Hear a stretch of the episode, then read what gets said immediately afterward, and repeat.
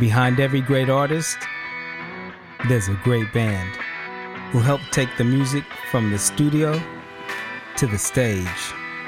In each episode, I talk with some of the most accomplished and sought after musicians in the world, delving into the details of their backgrounds, their stories, and their journeys. Doing away with the fiction and getting into the facts. It's not about the hype, it's not about the product, it's about the players. Yes, yes, y'all. Hope everybody's doing okay. Dodging Rona like Neo dodges bullets. This episode was actually recorded in the world pre lockdown. Back in January 2020, I caught up with my man Darius Woodley, amazing drummer out of NYC. He's played with people such as 50 Cent, Lauryn Hill, Miguel, amongst a host of others.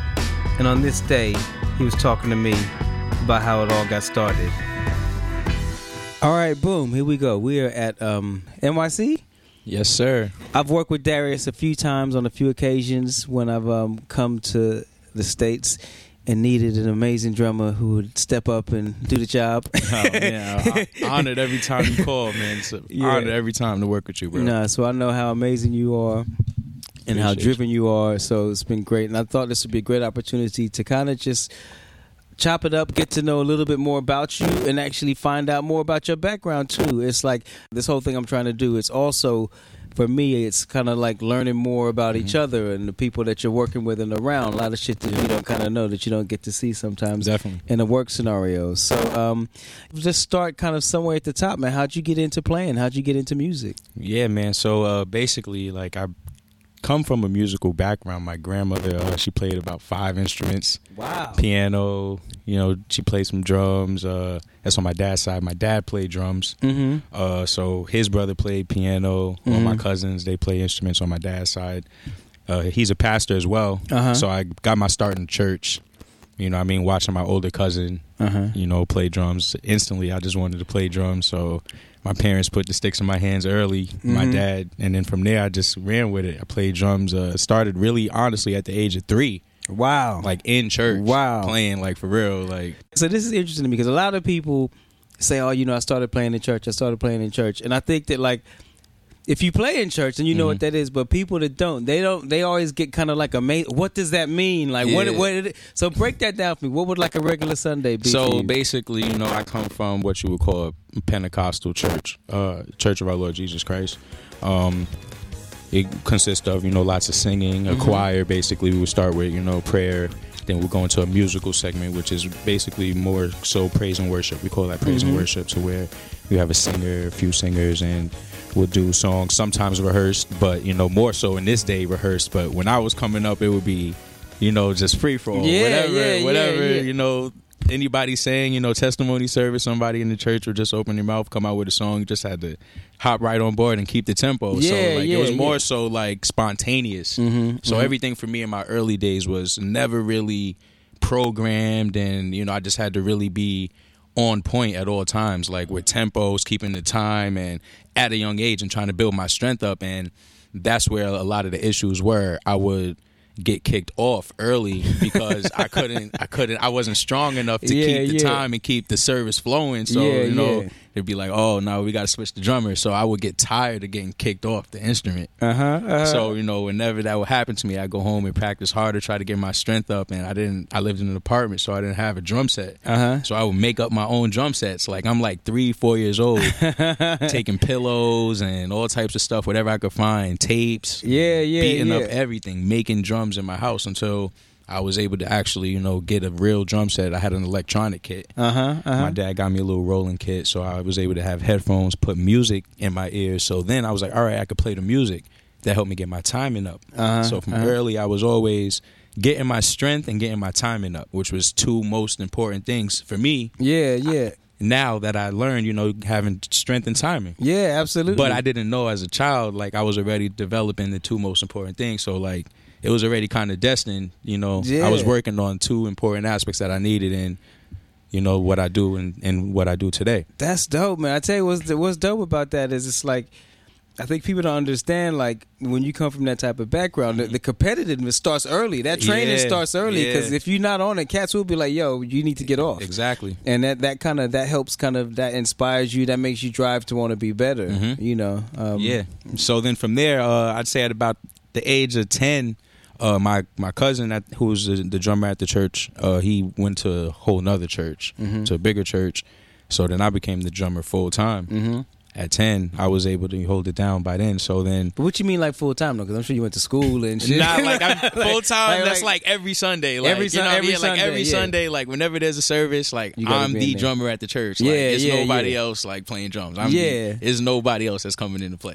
Like, this is my church. That's Like, what's up. I'm the full time drummer here. Not getting paid though. It wasn't at the time. My dad's the pastor, so don't think you know at the time I wasn't getting paid. I'm ten. Yeah. I'm just happy that I could play drums. Yeah, yeah. You know what I mean? I lived in an apartment at the time, so hmm I don't have access to playing loud drums all the time. So shoot, every Sunday I know I could come in here and be as loud as I want. Yeah, yeah, And yeah. basically like practice. I think you know? the thing that people like sometimes don't understand too is like um, when you're from that type of background. Mhm.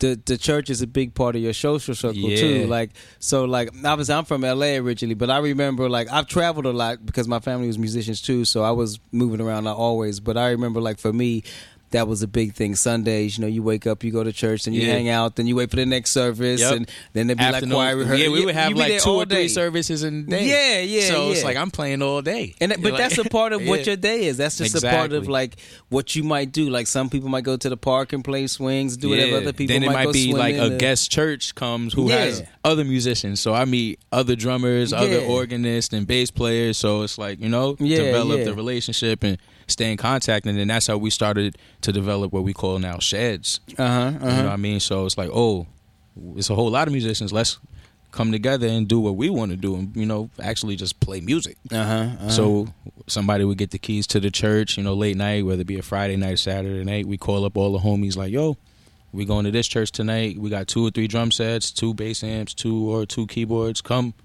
So we started doing those, and then from there, that developed a more, like you said, competitive culture. yeah, yeah, to yeah. where it's like, yo, like I gotta step my game up so I could get respect around here. That, Yeah. That's what the and uh, where I come from, New York. It was about getting respect. yeah, yeah, You know what yeah. I mean? It's like you go to these spots. You like you would you would go to these spots, different churches, whether you play for a choir or whatever. It's like you want to be respected when you when Of you walk in that in that in that building. Of course, of Anywhere, course. if you walk into an office, you walk into anywhere, you want to be respected. So Yeah, as a musician, it's like to get that respect. Of initially, you got to be on point at your craft. So so peep though. So, So- like so you um so obviously I'm imagining if you play in the church, you Mhm. playing like hymns, you playing gospel songs, you Right. playing so so what sort of when did you start wanting to play other type of musics and what were the Mhm. first you know what did you hear that really inspired you to want to play things outside of Yeah. that church realm? So I say I was about um, I was about fifteen. Mm-hmm. um there was it started it it started because of church Mm-hmm. There was a gospel group around the city by the name of Lavray Mm-hmm. uh shout outs to to Lavray like if it wasn't for Lavray I wouldn't even have, be in any of this you know any Wow. position that I would be in um it's a, it was a gospel group that came out of the Bronx all of our basically is like a young group all of our parents were musicians and Mhm. pastors in the city uh we got signed to MBK uh, Entertainment at the time that was Alicia Keys management Oh wow. So other artists were also on the label, like Elle Varner, Mm-hmm. Gabby Wilson, Mhm. who is now H.E.R. Wow. Wow. at, at the time. So we we were signed to that label. so you and you were like as a band or as a We were the band of the group. wide okay, so whatever okay. wherever the group went, Mhm. the band went. Right, right. You know what I'm saying? So it's like basically the same fi- thing. and that was Basically, 15. I was 15. Yeah. Wow, So basically, wow. like now, like if you working with an artist or whatever, they get a deal, boom, they out. Wherever that artist is going, we out. Wow. So that's wow. how it was. Like we ended up doing, like at the time, what would be high end gospel, Bobby Jones, Mhm, you know, things mhm. like that. Uh, Jakes', um, Potter's House conferences, things like that. We did Mhm. a, we did one album, only one album. It went up for stellar nomination. Wow. Um, wow. we, we had artists such as ASAP Ferg on the album, Alicia Keys, um, Anisha Figueroa, Thaddeus Tribbett, uh, Tye Tribbett's brother. Wow. You can check the album out on iTunes. Shout out to Lavray. Um, Yeah, So yeah. because we were signed to that label, uh, the band, we got recognition for our sound. Like Yeah. the the group wasn't your ordinary gospel. We had an edgy urban sound. Mm-hmm. So Jeff Robinson, shout out to Jeff Robinson. He's a manager, uh, CEO of MBK. He gave me and the bros a shot. Like he used to have showcases for his artists Mm-hmm. with Gabby Wilson, LeToya Luckett, uh, Jermaine Paul, Alicia Keys. Mm-hmm. He would allow us to be the house band. Right, right. Okay, okay. So at like 16, 17, I'm in the clubs with X's on my hands so that they know, oh, don't don't let him drink right, right, because he's right. young. But I'm playing for all the artists, wow. so I'm I'm learning I like did not know that. yeah, that's just how I got my start. So I'm I'm I'm I'm learning like five artist sets, like maybe like six or six five artists doing five or six songs one night, two Wow. three hour shows in the clubs. Wow. BET wow. Music Matters. Then from there, I started, you know, linking with people like Omar Grant at the time, who was doing BET Music Matters here, like the SOB show. So they Mhm. would just call me. I would do all of the artists for those. Like any artist that would come to New York Yeah. at the time, they would go through me basically. So I would meet every artist at Wow. between 16 to 17. 17, the year I graduated high school, uh, one of my best friends right now, uh, his name is Sean Thomas, S. Dot, Mm-hmm. a great producer right now. He's produced for like everybody you could think of. Talking like I don't even want to get into it. Mm, like I mean, mm. just just you know what I'm saying. up, Google but yeah, Wikipedia yeah. S. Dot Dot and Pro. Wow. You know what I'm saying. Shout outs to him. Uh, he had got a call to go into the studio with 50 Cent. Mm-hmm. Um, and that was only just to play some keys over a record that was already done Mm-hmm. By another homie of mine, uh, Buda. Buda and Grandz. They're like one of New York's top prominent producers. Mm-hmm. Produced for like 50, Jadakiss, or any New York artist. Mm-hmm. So because of the connection through the producers, Mm-hmm.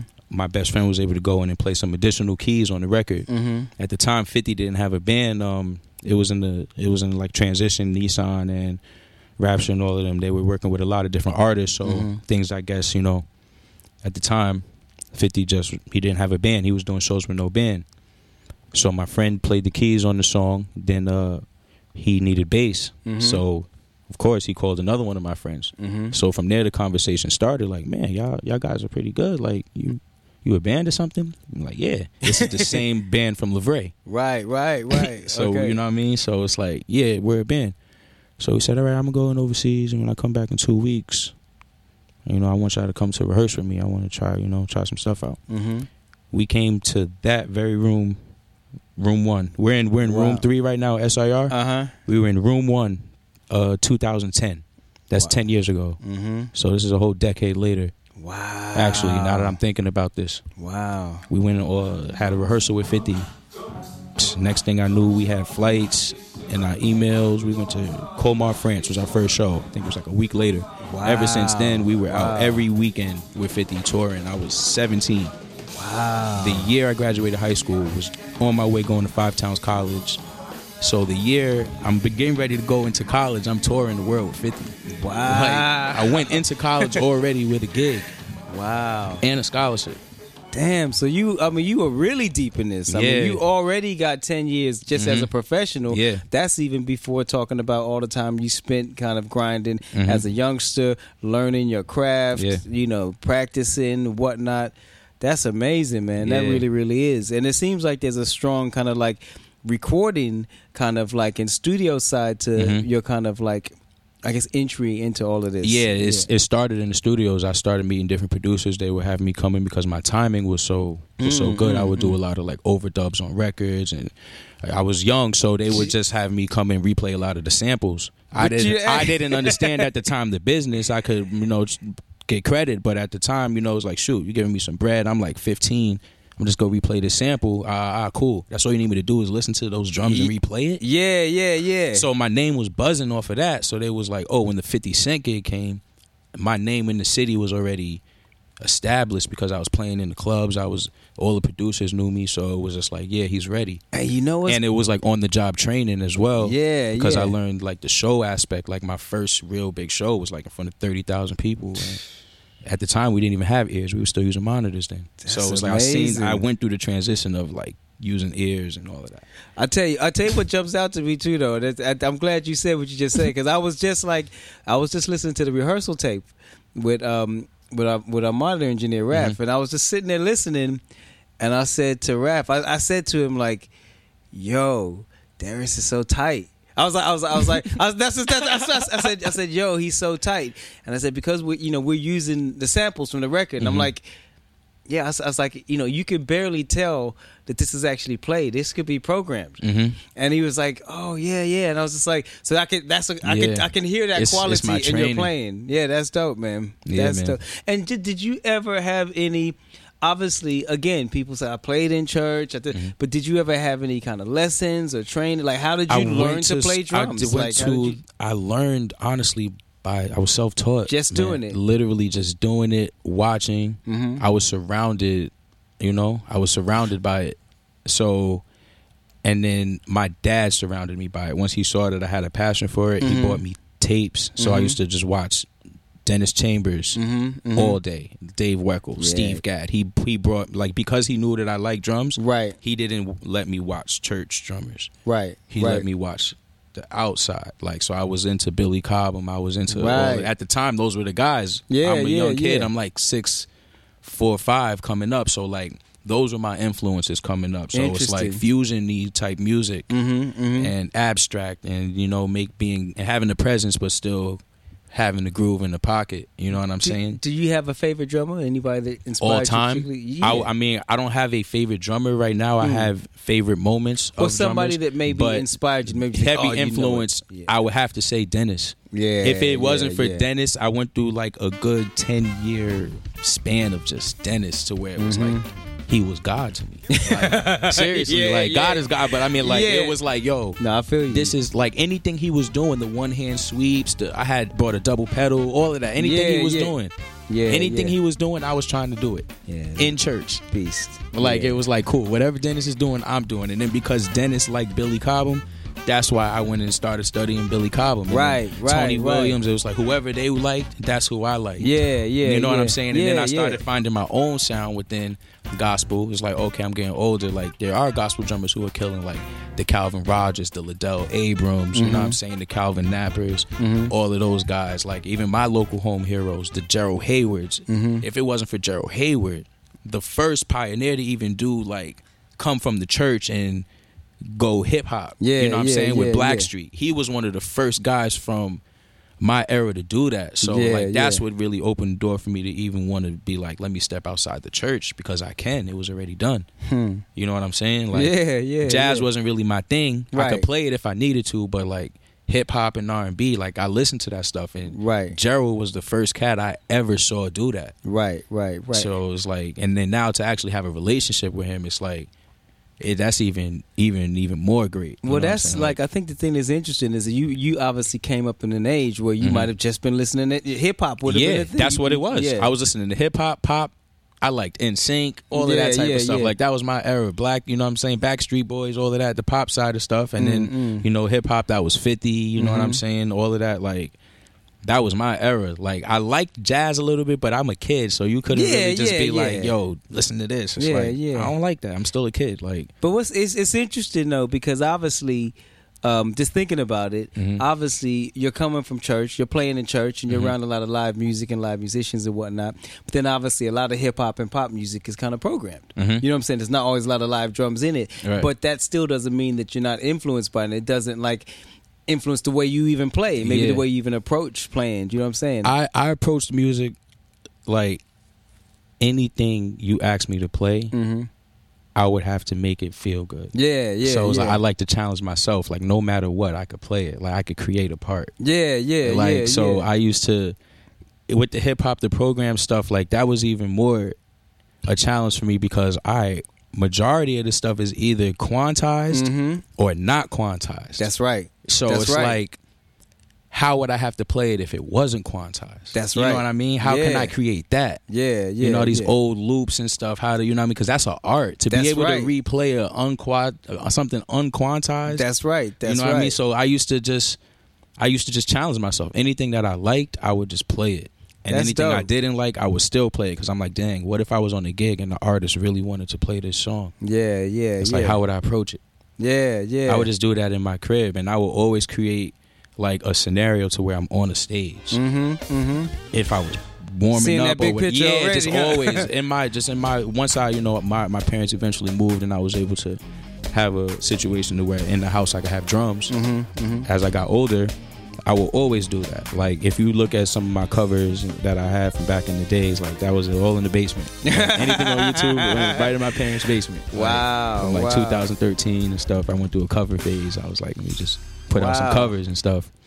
I'll tell you what's dope about that to me too is just that like just thinking about like loops, you know, like Mhm. thinking about playing a breakbeat or something like that. It's like a loop that might be used on a hip hop record. That might be just one little part of another song Right. where the drummer might have just fallen into that Right. particular feel Exactly. for that kind of like four to eight bars or whatever.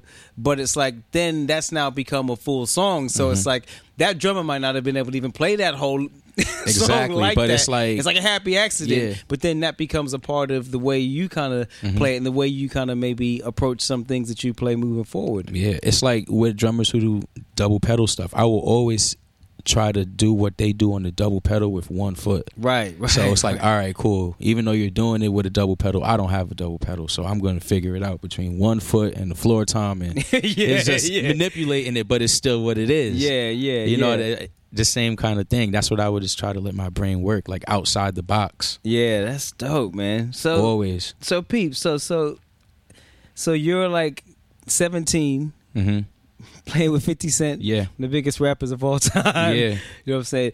Uh playing on the week were you so you were going to college or you, It was the year I graduated high school, you graduated high school? going into college. So Did you the- go to college? I went to college for about two years. right, right. for as long as I could. Then Yeah. my schedule started getting crazy. At the after that, I started you know working with other artists. Sure, started sure. working with Miguel. Mhm. Um, I started working with Rita Mhm. Okay. once she came on the, on the U.S. side. Uh-huh. I would work with her sometimes. So my absence started tallying up more. Right, I was right. doing my work, Yeah, yeah. but I just came into school one day. They said, "Listen, I was called in by the dean, guidance counselor, everything." I'm like, "What is going on?" They're like, "Listen." You've surpassed the amount of absences in the first semester that you're allowed for the whole year Wow. we can't physically pass you by the state. Right. So right. you're, you're gonna have to take a leave of absence, like withdraw. It'll look better than just Yeah. failing all your classes. I'm like, we can't work something out. Like I'm touring with all these artists. Like Yeah. you've never had a student like this. I know you haven't. Like Yeah. and it was a great school. Like so what were you? What were you Maroon studying? Five came out of the school. I was studying audio, Mhm. engineering, and music business. So it was a music college. Oh, yeah. Okay, great. Okay. It's uh, Five Towns College. That's where uh, Maroon Five came from. That school. Mhm. Um, Chrisette Michele. Mhm. A lot of a lot of musical. Right, A right. lot of musicians. You know what I'm saying. But I guess Reggie at Young. that stage, if you're already doing what it is that you're Yeah, going there to learn I how didn't, to do, I didn't understand like- it. Like, so I just, I, I left. Mhm. I had like forty something credits. Mm-hmm. I was like, you know what? Whenever I want to go back and finish online, I'll go back. Yeah. And once I left, I just started making more connections and Yeah. getting more work. I started really touring. Then, Mm-hmm. you know, I just, I never finished it. Yeah, So- yeah. I mean, I guess there's more people that are kind of leaving school with music degrees Mhm. or different types of music degrees. But in our business, it's not something that's massively important. Like, Right. it's not something that's asked of. It's not something that's really I'm, spoken I'm about. gonna be honest with you. The the greatest thing I got out of the school was the connections I made with my friends Right, from there. right, Majority of them are are are either engineering your favorite artist right now, Mhm. touring on their own. I went to school with Jon Bellion. He's a very Wow. very big artist. Oh, like he's dope. we used to Yeah, drink yeah. in dorm rooms or Wow. Play basketball. Wow. You know what I mean? Like a lot of one of my other friends, Barrington Hall. He's a great engineer out in L.A. Mm-hmm. Like we made, I made great connections, and we work together now. Right. But as far as what I learned, I could have learned everything on YouTube. I'm not gonna hold you, man. Or Yeah. from my friends, or just being in the right atmosphere with people who are already doing it. Yeah, yeah, yeah. So I wouldn't say to get so bound up in school. And Oh, to- you know what I mean? That's just for me personally. But Yeah, yeah. I more more so went for the assurance of my parents. Sure. like they wanted me to go to school. It's like, Yeah, all right, yeah. cool. yeah. I already they were driving me to my gigs and all of that. They already knew what was going on, but they still wanted me to have that sense of foundation and groundedness. yeah. But at the time when I was applying, the 50 Cent wasn't in the picture. That happened literally like after graduation, Wow. summer, wow. like Wow. so fast. So it was like that's when things kind of whoa shifted. Wow. Yeah. Wow. So you mentioned that you um obviously were doing some work with Rita Ora. hmm So it just I was just thinking like so I know that you've worked with um quite a few British artists. Now. Yeah. You know what I'm saying? Uh-huh. Like like by chance. And I find that kind of um interesting. Obviously, Yeah. like do you um do you find it different working with UK artists as opposed to American artists? I honestly, I feel like the appreciation for music in the U for, with the UK artists is a little more Really? than the US. Yeah, I find Wow. that like they take more, they they take more appreciation into just the overall scheme and the production of what's going on, like of everything. Like Mm, not mm. so wrapped up into the artistry. They're more into the art. right, right. That's what I get out of the UK, and that's what I always appreciate. Even from just fest, even going to festivals, like from the fans too. Like they're Right. more into the art. Just right. so that's what I love about working with UK artists. That's- honestly, do you find it like in terms of like um do you find you have to adjust your playing style or pr- play differently is there anything Um, musically different I- that the only find difference is you're definitely gonna play a lot more electronics. right You're gonna play a lot more electronics Yeah, with yeah. the with the UK artists as opposed to uh, the US artists. Well, depending on which US artists, Mm, mm. majority of US artists, but UK artists and just the production of the UK is just built more so on the sound yeah yeah and the yeah. appreciation of the sound and yeah and that's what I love. I, I love that. I Mhm. love the music and making sure the sound and like the sonicness is is, yeah is correct. yeah yeah That's what the major differences. is. It's just more appreciation for the overall production to me. Mm, that's interesting. And what about even like socially? Because I, I feel like obviously, Mhm. like I'm somebody that obviously I've lived in the UK a long time, but I'm not from the UK, and I think there are kind of differences between. I think all type of cultures, Mhm. difference between people on the East Coast and the West Coast. But how do you find it kind of interacting and working with people from the UK as opposed to? Yeah, I mean it's smooth. The only thing some the the only difference is the slang. like the Right, lingo, right. like Right, right. my right. lingo is a little different. The UK lingo is a little different. So that you know, the UK homies put me on to the new slang. I put them on. You know what I mean? yeah. Just it's like it's the same, just different. Yeah, yeah. That's what. I find. Like you know what I mean? Even when it like y'all got spliffs, we got blunts. It's the same thing. Like you know what yeah, I mean? It's like yeah. same culture, but Yeah, it's it's all love, and that's that's the beauty of what I love finding that medium yeah, yeah, of yeah. you know that we're all the way across the world, but we could still come together and make beauty and music Absolutely. and art and just culture, Absolutely. even off the stage, just good energy.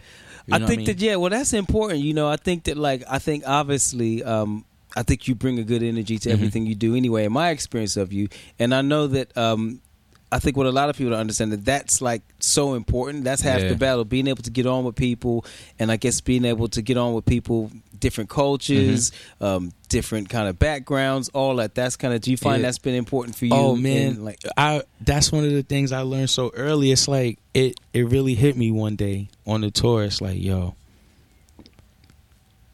I'm playing for maybe an hour. mm-hmm. I'm on a two month tour. two months, Yeah. maybe what twenty shows. Mm-hmm. So an hour, twenty shows.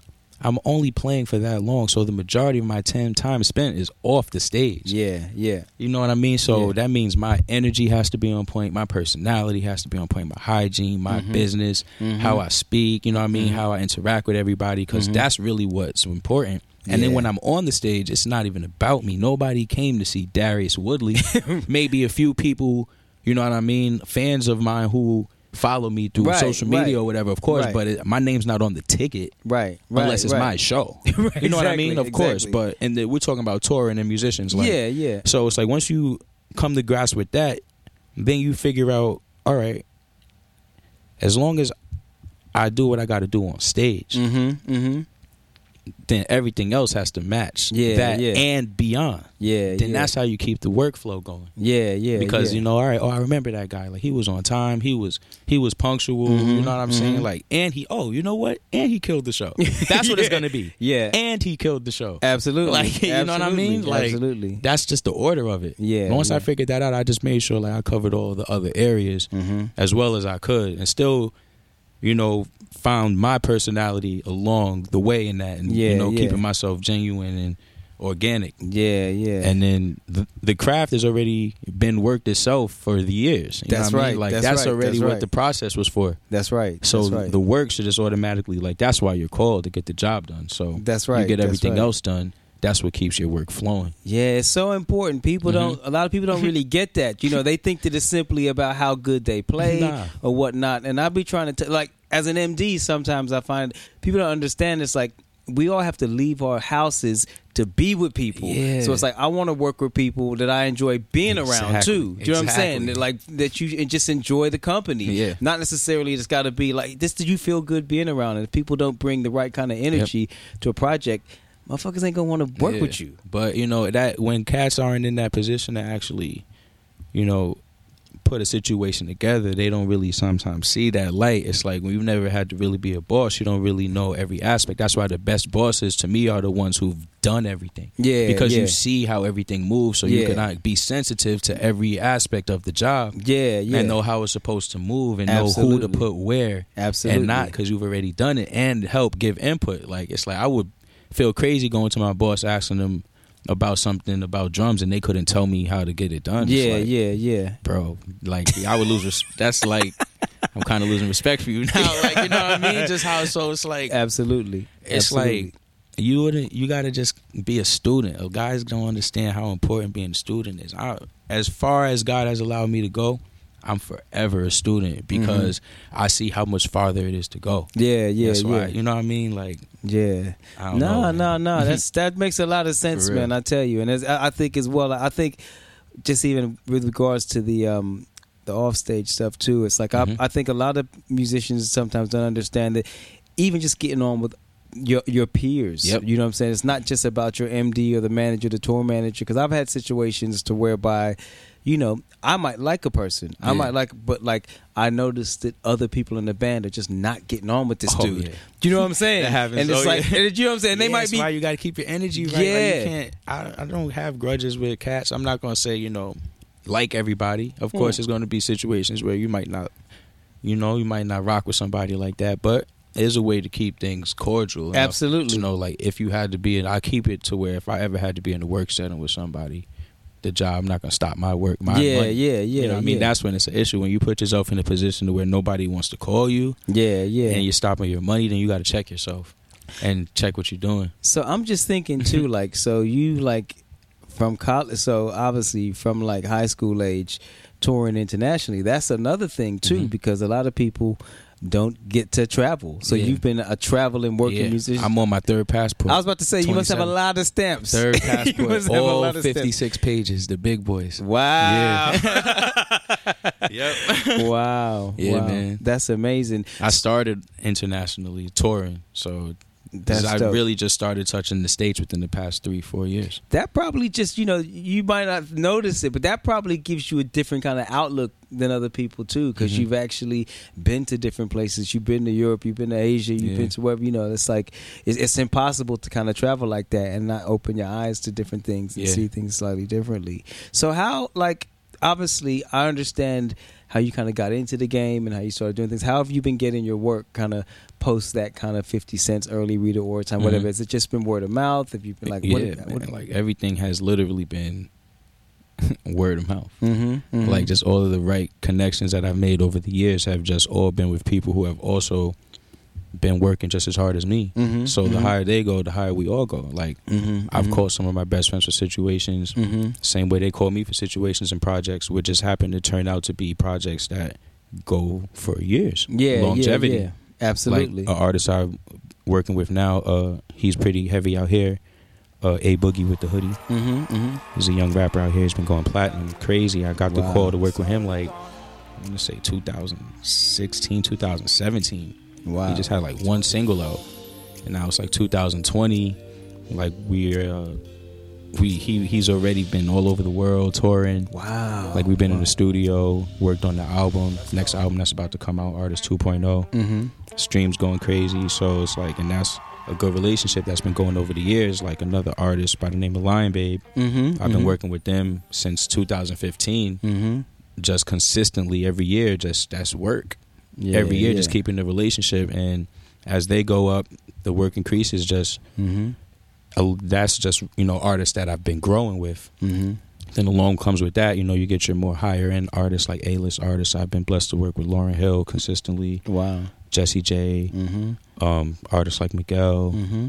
and it just always just comes back around. Some of my best friends, like Kojo said, you just gotta be cool with your peers because you never know who's gonna need you. Like some of my best friends work with multiple artists as well, so yeah. their workload is just almost as heavy as my workload. The same way I'm able to call them to sub for me, they call me to sub for them. So we just, you know, Mm-hmm. because you don't want to ever put somebody in a position to hold you down to where the job is lacking. That's the worst position where you know you tell your boss like, "Yo, I can't make it, but you know I got somebody who's going to do it," and then they come in and then the job isn't done. That looks so bad on you. Absolutely. They don't even care about the person that you sent. Absolutely. It's you. So it's like I would never call somebody who I couldn't get the job done all the time. just Yeah. as good as me or better. You know what I mean? Yeah. And I'm that confident in myself to call somebody who's better than me to get the job done because I've developed my relationship enough to know, you know, they respect me to not try to underhand me. That's where you got to make sure all your areas are covered. That's why cats don't be, you know, so big on calling people that's better than them to sub because they don't know how to cover their their their house. Yeah, I'm just being honest with you. people don't understand too. Like that whole kind of like that whole interaction is so important because you cannot do a gig mhm. but benefit. Yeah. Because if you give somebody a good recommendation, they gonna remember. Oh, it's, almost like you did the gig. Exactly, You know because they're gonna want to call you again. Call you- Yeah, And the next time it might be something that you do. It might be something else. Mhm. You, know, you never. So it's like it's so important, and I think equally you have to be careful with that. It's like you can't necessarily be. Some people do. Oh, you know, put me on, put me on. But if like if you're not popping, if it's not Yeah. actually something you're actually able to do, if somebody goes and does something for you badly, it's like you did it badly. Exactly. Like fucks you up. yeah. Worse, worse. because then it's like the next time you need somebody to cover for you, it's gonna be harder for you to, you know what I mean? If and it could be family or anything. God forbid, if it's a family emergency and you just can't do the gig, they're gonna be looking at you crazy because they're gonna remember the last time you couldn't do the gig. Yeah, yeah. And You know? Yeah, but that's important. I Yeah.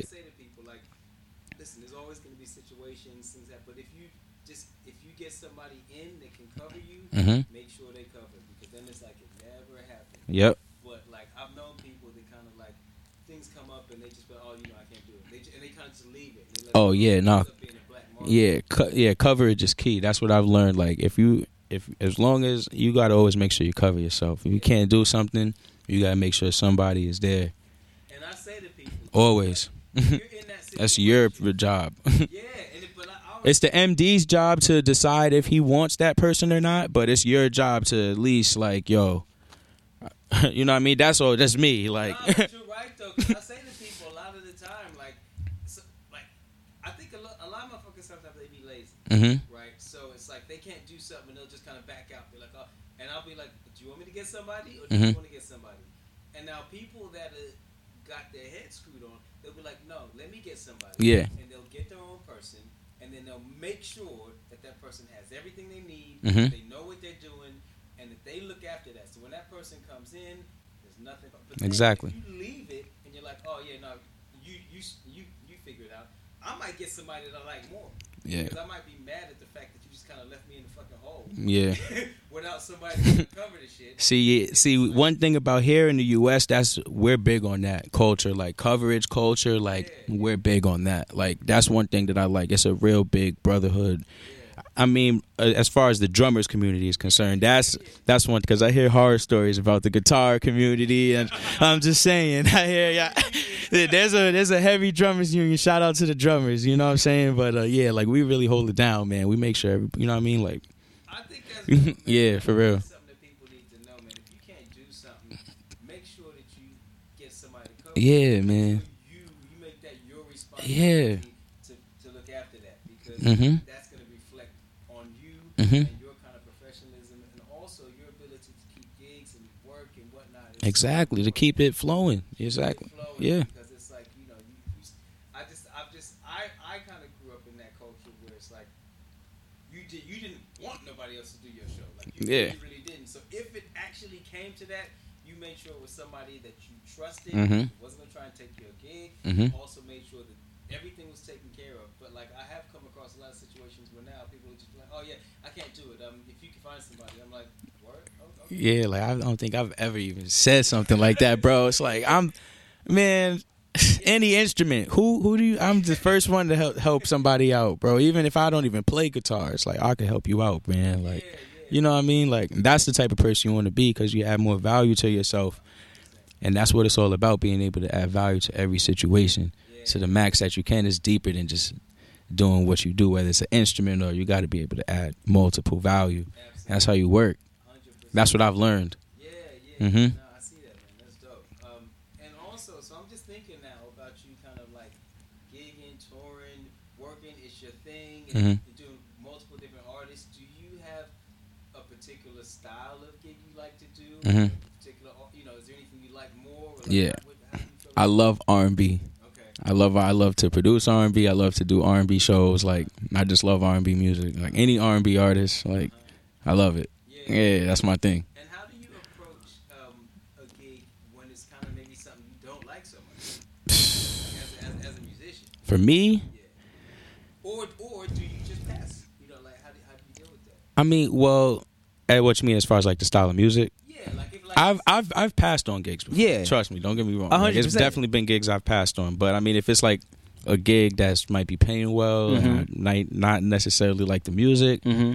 I still make the best of it because Yeah. I'm I'm being professional. Yeah, like at, yeah. at the end of the day I have to be professional. If I took that job, Mm-hmm. I'm going to be as professional as I can be. I'm not going to show like I'm not feeling this music. Yeah, yeah. I'm going to yeah. try to, you know, give it as much life as I can. Yeah, yeah. you know, to the best of my ability. Yeah, yeah.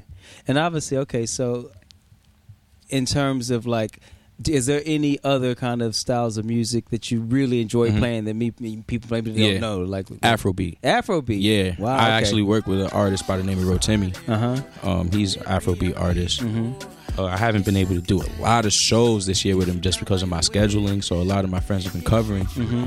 but um, I have a lot. Of, I have a couple dates coming up this year. That actually really was my first Afrobeat situation. Actually having to really play. it. I've been listening to it, Uh huh. but actually having to play with the different syncopations and where the kick is placed and Yeah. the claps, like that Yeah. was almost a. It was a challenge for me. Luckily, we had like a week of production rehearsals. Yeah, yeah, like yeah. I was only for one little show too, so I'm like, cool, this is good. I got iron out some kinks. I never really had to play this shit.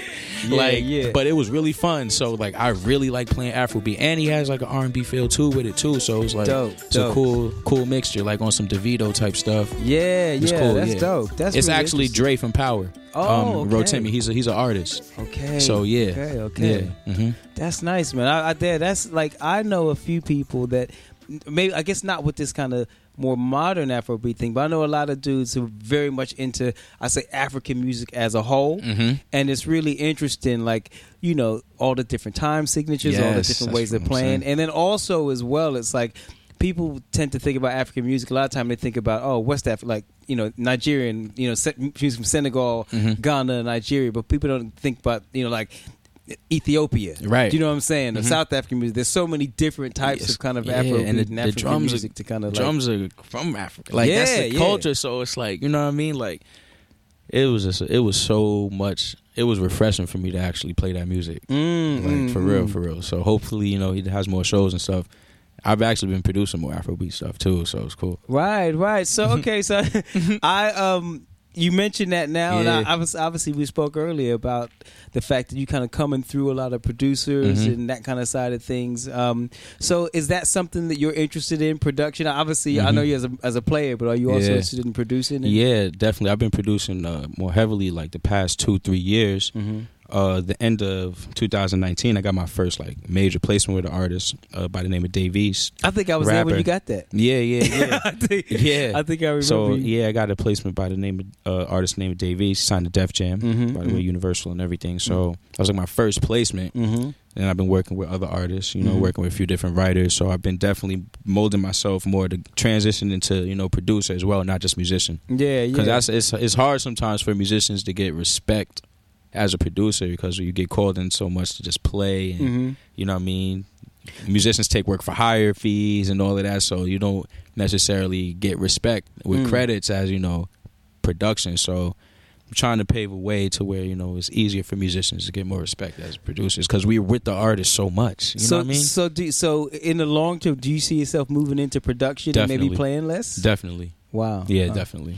And do you, and Hopefully, orchestrating more you know situations. sure, sure, sure. that, yeah. And do you think that that's the, what you just said is I find very interesting because um, I, I know what you talk about. Mhm. And do you? So, so you would say that um, you feel people have a different perception of musicians and producers. Yes, totally. It's a total. It's a total different level of respect. Hmm. hmm. Total different. level Why do you think that is? Uh, I think it's just the way clout. It's clout. The way the in- the industry is set up because the way like.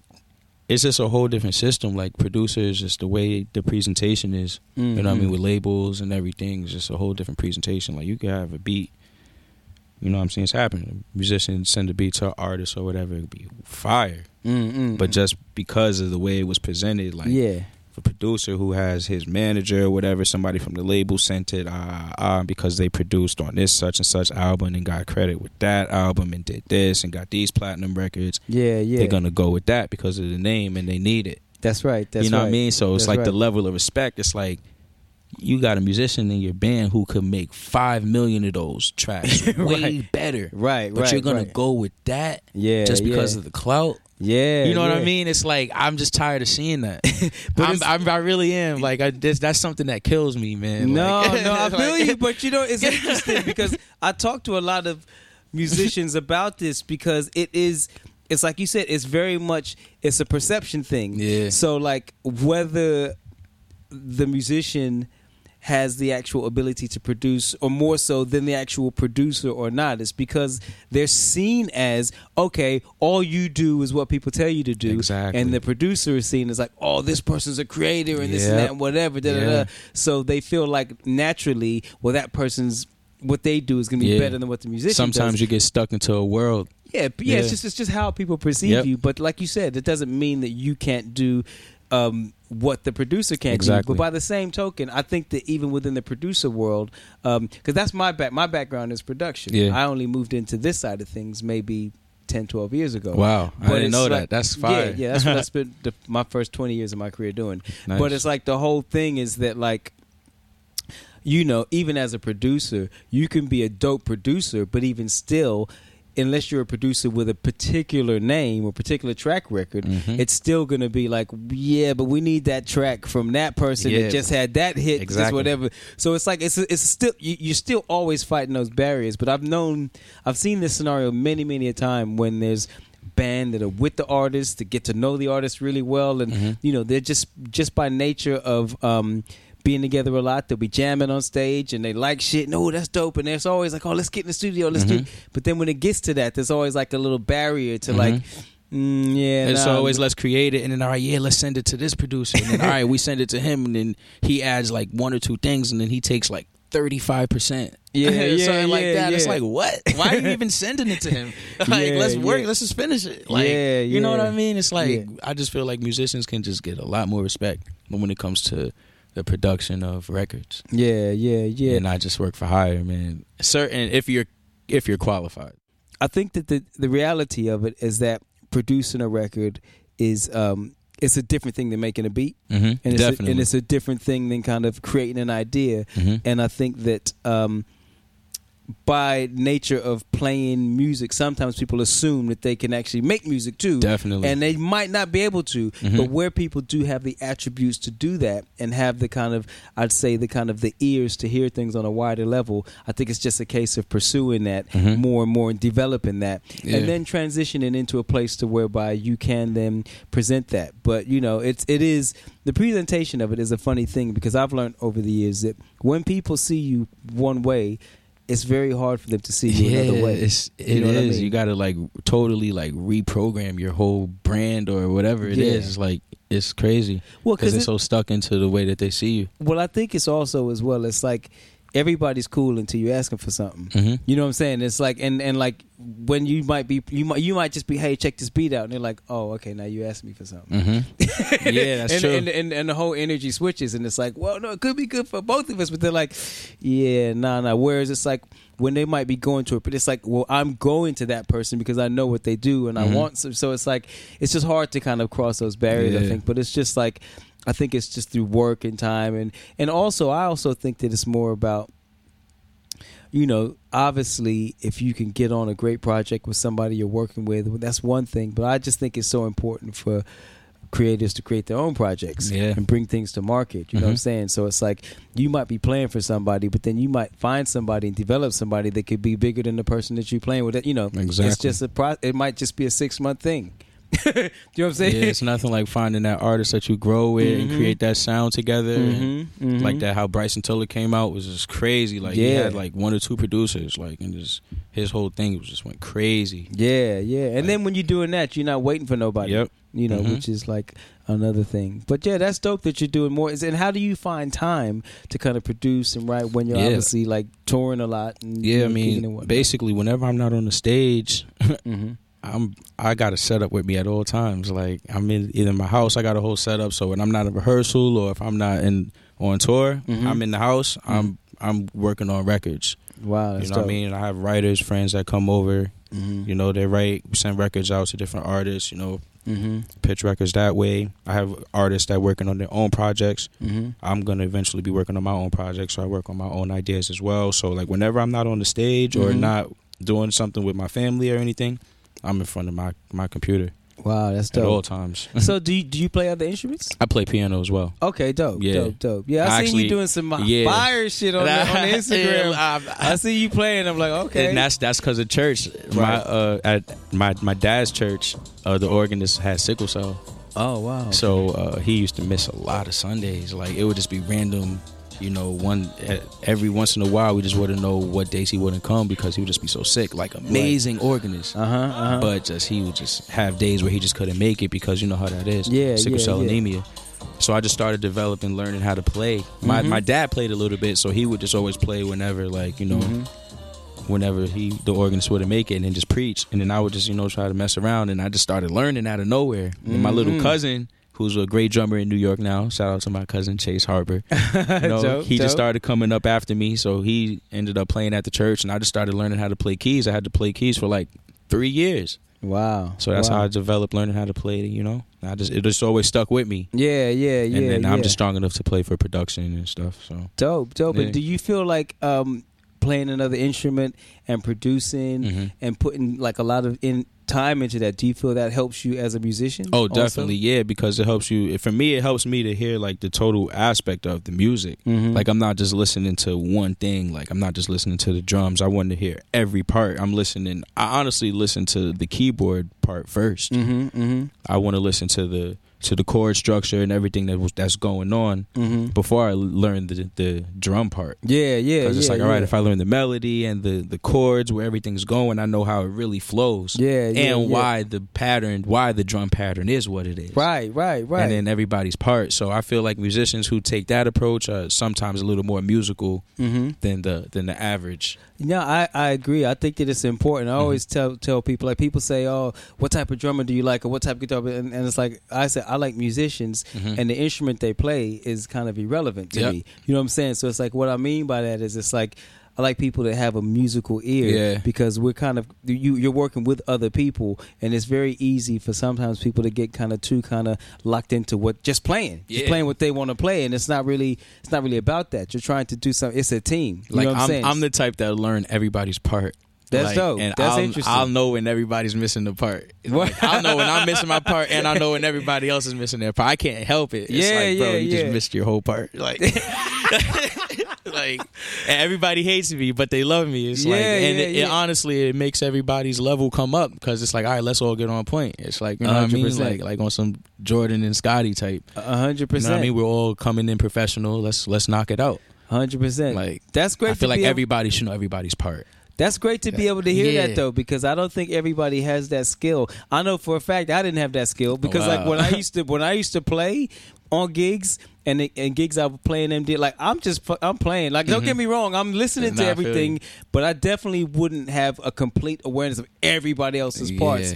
And that's one of the reason um, when I started working more as an MD that's one of the reasons why I transitioned to working outside of a band Mhm. outside of the band because you know my head is more production and being able to hear the overall thing. So it's like I find it easier to hear what's going on when I'm listening as opposed to Mm-hmm. When I'm playing too. So being able to know do that while I'm not gonna lie. The only reason I did that was so I could know like what spots I could take. it's like, all right, I know where everybody's at.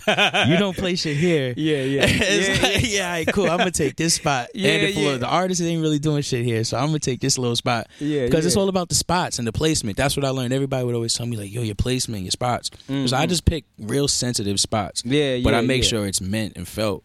Yeah. You know what I mean? If I was, but in the most part, I'm just gonna lock in. Yeah, but that's what's Well, up yeah. though. But this, but it's about listening. Yeah, that's the whole that's thing. It's not just about playing. It's about listening too. It's Yeah. kind of like it's more important to be a good listener sometimes than a good player. Mm-hmm. Like. I was never the type to get the music and like it's like how we have rehearsal. I'll never be the type to go and like lock in and sit on my drums and practice it Mm-mm. beforehand. We Mm. Yeah. get here. I'm gonna sit in my room and listen to it for at Mhm. least two to three hours Mhm. before I even touch the instrument. That's interesting. I was never that type of person, like before, because I have to get it inside of me and dissect it 1st Mm-hmm. before I could even apply anything. If it's not registered Mm-hmm. in my mind, in my mental and in my heart, where everything is, when I go to apply it, I won't really know what I'm applying because I didn't really listen to it. Yeah, yeah. so that's yeah. key. Like listening is key. Yeah, Like, I yeah, agree with yeah. you, bro.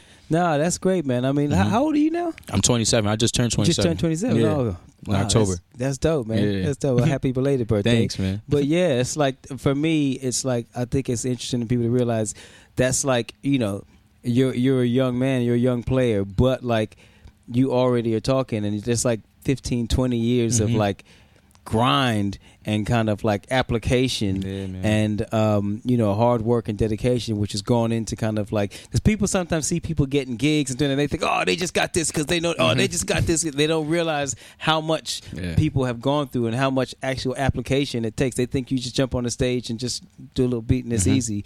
But I kind of try to remind people that like if somebody makes something look easy, Mhm. it's because they've obviously spent a lot of time, time. beforehand to make it seem like it's an easy thing to do. You know what I'm saying? Because it's not. You know what I'm saying? Uh, yeah, not at all. It's not Mhm. easy, but I put the hours. Yeah, in. yeah, yeah, yeah. Hours. No, that's great, man. They're So, still putting the hours. in. so what would be like? I got a question for you. Actually, I'm just thinking like, um, so you got all these other things you want to do, all Mhm. these type of um, different projects, avenues, which I could definitely see you going down. Mhm. Um, but let's say you had one more gig, one more dream gig, One. world tour. Yeah. you know what I'm saying? Couple years. Yeah, I was just talking to my friend about this Yeah, too. who would that? What would that look like? Who would that be? Right now, Mhm. for me, Mm-hmm. if I just had to, it was if it was like one more and that's it, Mm-hmm. I would want to do the Travis Scott gig. Wow. Yeah. That's just me personally. Would- like I've done yeah. so many different gigs. I've done every genre. Like I, Yeah, yeah, I, yeah. I would just want to go out like that. Yeah. That's how. I would want to go out, alongside Mike Dean Yeah, yeah. with Travis Scott Uh huh. every night, Wow. like that. That would be fire. I feel though. like that would be epic. Yeah, yeah. and yeah. it would be legendary, man. Just Yeah. figure out the sound design, everything. Figure out the mix between the cymbals and just the hybridness. Yeah, I feel yeah, like yeah. I would just lock in. I would. I, that's what I would want to do. Wow. And that's honestly, I'm trying to figure out how I can do it.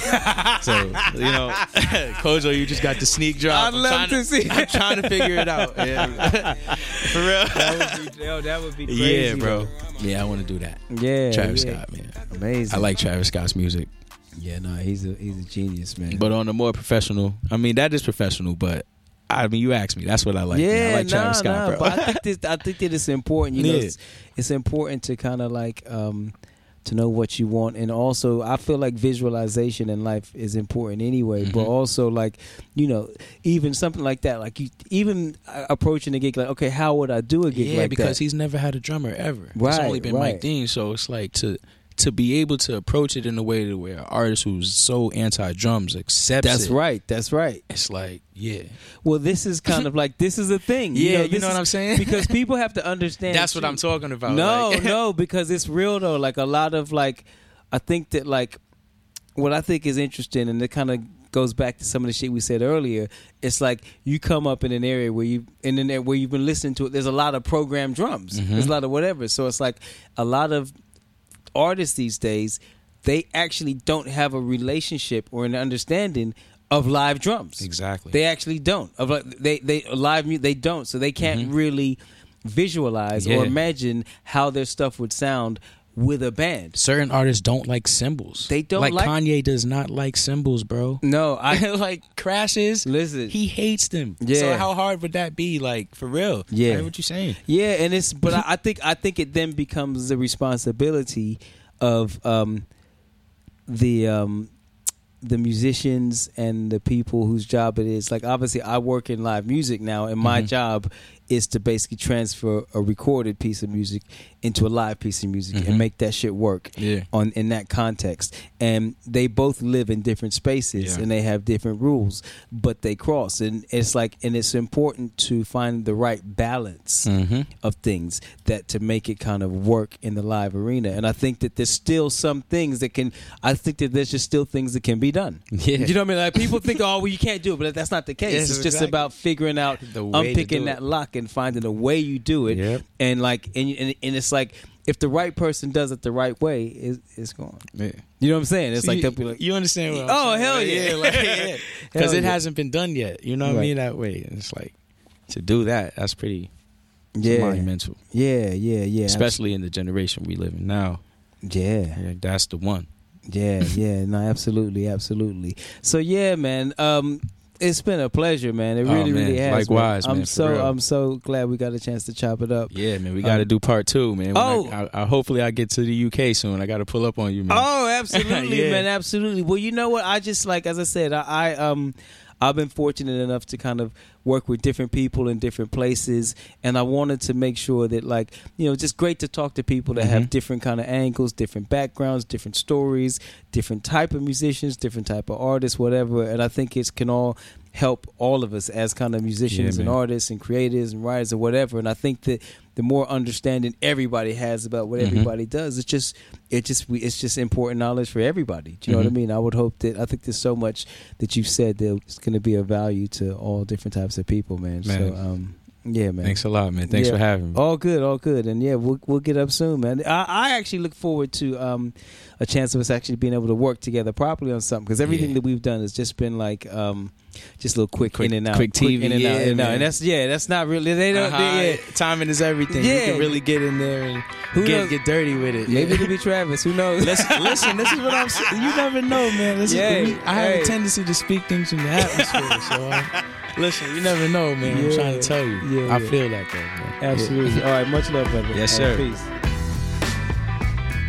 Hope you enjoyed that episode. Definitely a throwback to a time when you could get in the room and talk to somebody face to face. But alas, we keep it moving, regardless. In the next episode, I'll catch up with Lily Karasik. She's a trumpet player from the north of England who, in addition to her many solo projects, has collaborated with people such as Camila Cabello and George Ezra. Look out for it.